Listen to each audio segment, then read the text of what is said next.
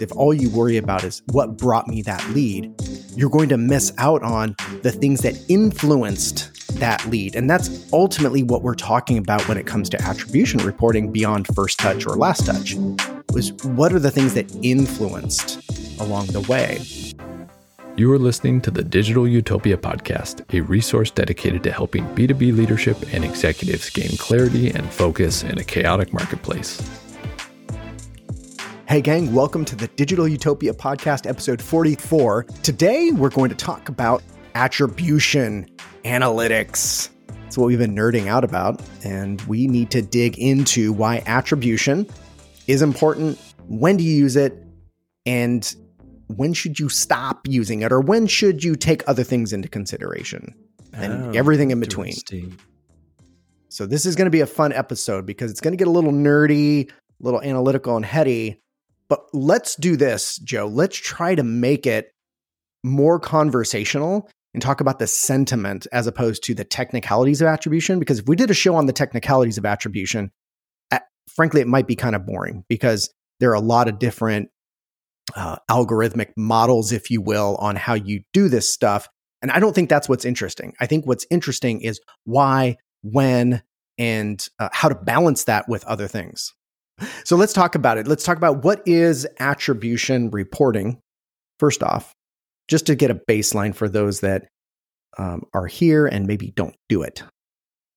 Yeah, absolutely. So attribution reporting, where you know when you run multiple campaigns across multiple channels, you kind of have a lot of plates spinning, and you have a lot of ways that people can get to uh, your brand, hear about your brand, interact with your brand, and ultimately get into your database so that you can talk to them.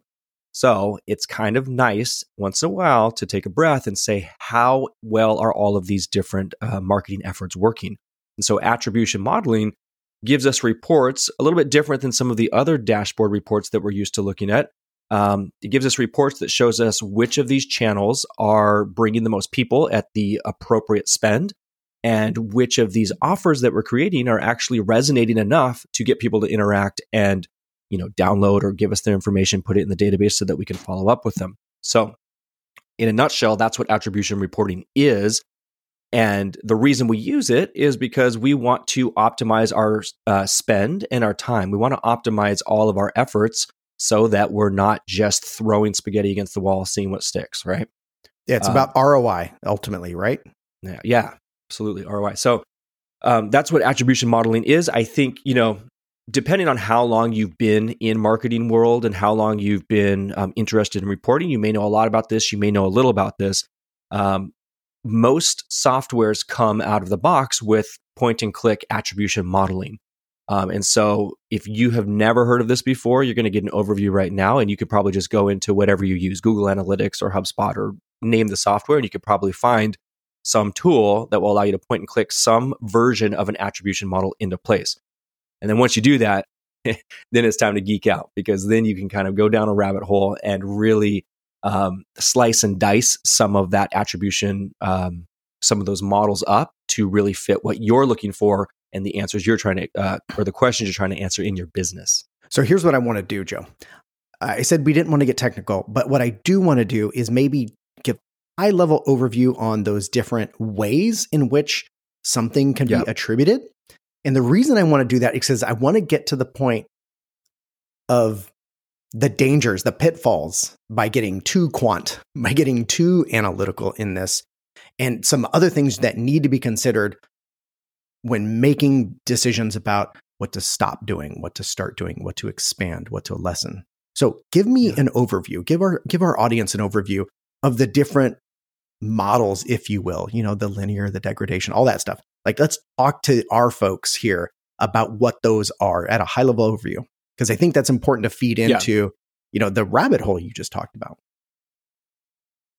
Okay, yeah. So, uh, you know, again, across software, you're going to find different models and different names, but generally, uh, they're very similar. And some of them actually are exactly the same in different softwares. So, we're going to use HubSpots here because we love HubSpot. And this one is um, very similar to Google's. If you've ever been in Google Analytics, uh, Google's, of course, is tailored more to Google. Like it has models around Google Ads specifically, but um, there's seven basic um, attribution models that come out of the box in HubSpot. So the first one is called first interaction. right? And this is what is the first interaction that the person in my database had with my brand. And this gives 100% credit to that, um, that interaction. So, for instance, if the first thing that they ever did, if we're talking about channels, the first thing they ever did was clicked on an ad and then they, you know, through the next three months looked at web pages and they downloaded things and they um, watched webinars and all these different things. When you pull that report, it's only going to show you their first interaction. It's not going to show you everything they ever did. It's going to give 100% of the credit to that first interaction um, across all of your contacts. Okay. So, similar to that, we have a second one called last interaction. And that is exactly the opposite. It's they've you know been spending time with the resources on your site and they've come back to your site through organic and through paid and through direct channels. And when they finally purchased from you, what was the last thing they did before they purchased? That'll get 100% of the credit. Okay. And then we start getting into some, um, you know, some distributed models. And so we've got full path in HubSpot. And what full path does is it gives 22.5% to the four major types of activities that someone might do. Right. So that would be a first interaction. That would be the moment that they became a lead, the moment that you created a deal for them, and the very last interaction before all that happens. So those four things get most of the weight. And then they distribute the remaining 10% of the credit to all of the little things they did in between. That's called full path got another one called linear, which is similar, although it gives equal credit to every single thing they did. So if they did 10 things uh, before they bought from you, all 10 of those are going to get 10%. Uh, you got U shaped. U shaped gives uh, it's a 40% of the deal revenue credits uh, go, sorry, 40% goes to the deal revenue credits. And then it, uh, it, it layers in the different interactions around that in kind of a U shape. So it's weighted heavy on both ends a little bit uh, less in the middle. So that's a little bit of a first and last and kind of things in between, but with changing the weighting. You know, the first yep. and the last kind of get more, and then the twenty percent gets kind of distributed ar- around. Thank U. Better way to say that. Got it. W shaped, similar to you, but it actually has little peaks in it, right? So it gives more weight to the beginning, more weight to the end, and some weight in the middle. And then there's less weight to the little interactions that happened in between.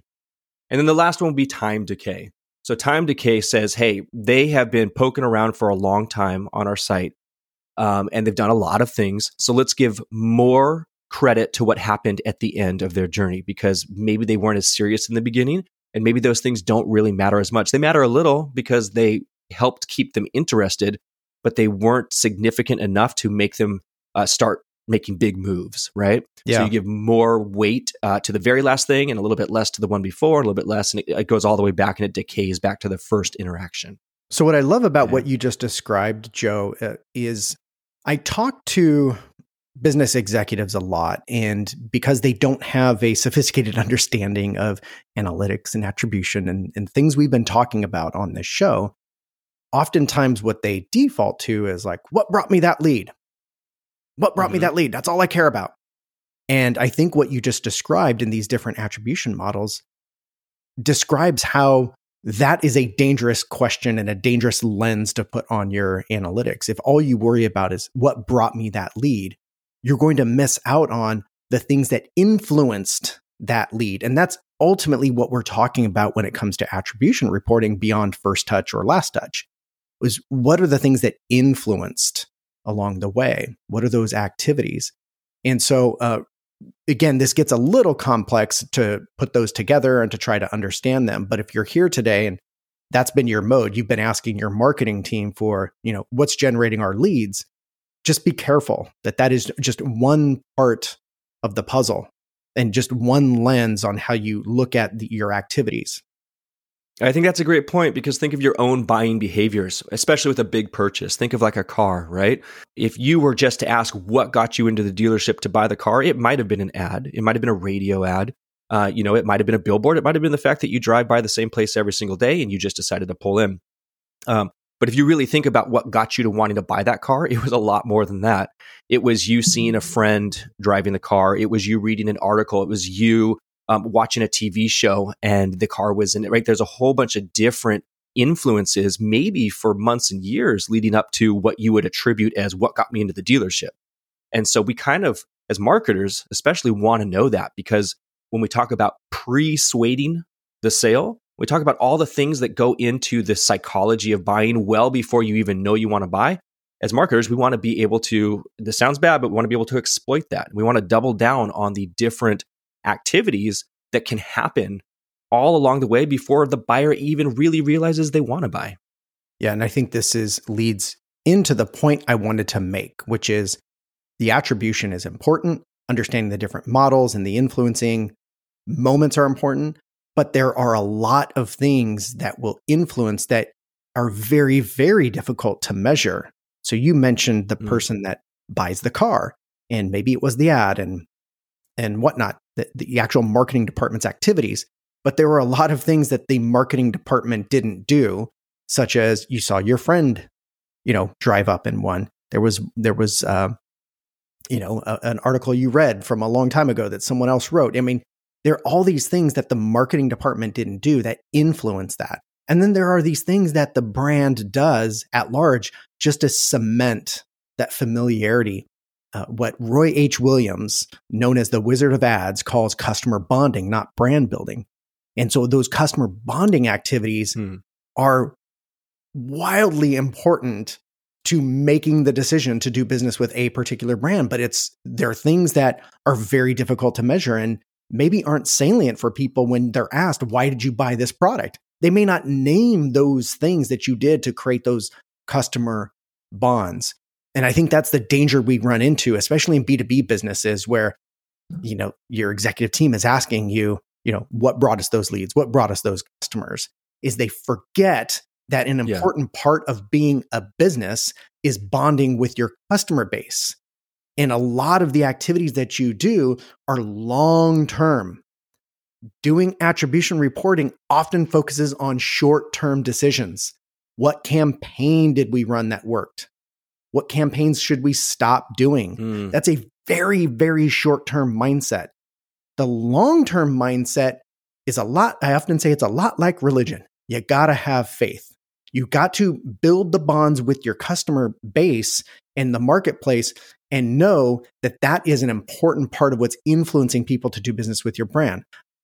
But it's a balance. And that's why I, I mentioned this at the, the top of the show is this attributions are important. You have to understand it, make some short-term decisions, but you have to know which long games to continue playing. And those long games are the, the ones around creating bonds with your marketplace.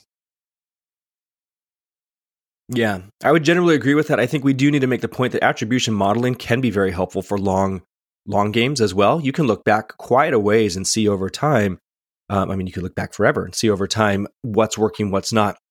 So I think we need to point that out that that is that is possible. That is one way to use it, and it is good to use it. I think where you might uh, get into trouble with that is, you know, over the course of a year, over the course of two years, you run a whole bunch of different types of campaigns, and seasons change and buying habits change and pandemics happen and stuff happens, right? That makes it start to um, kind of homogenize. You kind of in, start getting less insightful data the longer you look, right? Because it starts to all normalize when you've got all that going on. Um, you know, and a- another thing to kind of avoid in terms of a pitfall is the the the fact that a, um, in a small data set a large deal could skew it in a big way. Yeah. Right. If you're looking at attribution reports that show how much money was brought in and you've got five sales and one of them 300% more than your average sale, you're going to feel like whatever model you pulled, that last interaction model, for instance, you're going to say that was the ad that we got to double down on because that's the one that brings the most money.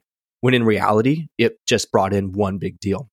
And yeah. so you got to be careful with small data sets. And, and honestly, small data set, maybe you don't need attribution modeling. Maybe you just need to pick up the phone and call your customer and say, What got you to me? Yeah, I think that goes back to a previous episode where we talked about marketing automation.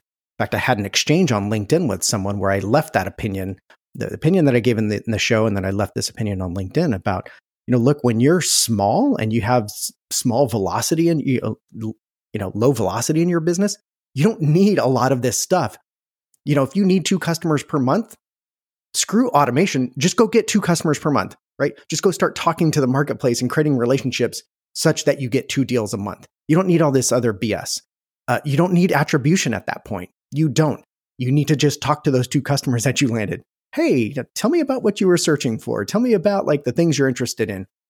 being close to your customer is the best form of attribution. The point at which you have scale such that you can't ask these questions at scale one to one and you can't have those let's let's sit down and have lunch at scale that's when attribution starts to become way more valuable and a tool in your arsenal but again not the only tool it shouldn't be the only lens by which you make your decisions on uh, your engagement activities you know that um, that customer bonding as you mentioned when you look and you could see in an attribution report over a long period of time, you could see it. My two cents on that would be you could see it, but you have to draw some of your own inferences and assumptions because it becomes less direct.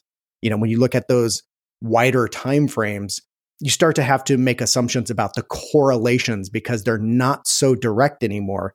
When you zoom out to these long time frames and you talk about doing things that are more customer bonding as opposed to a campaign.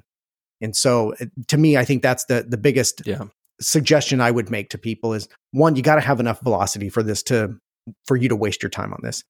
And so that way you, you get leverage, right?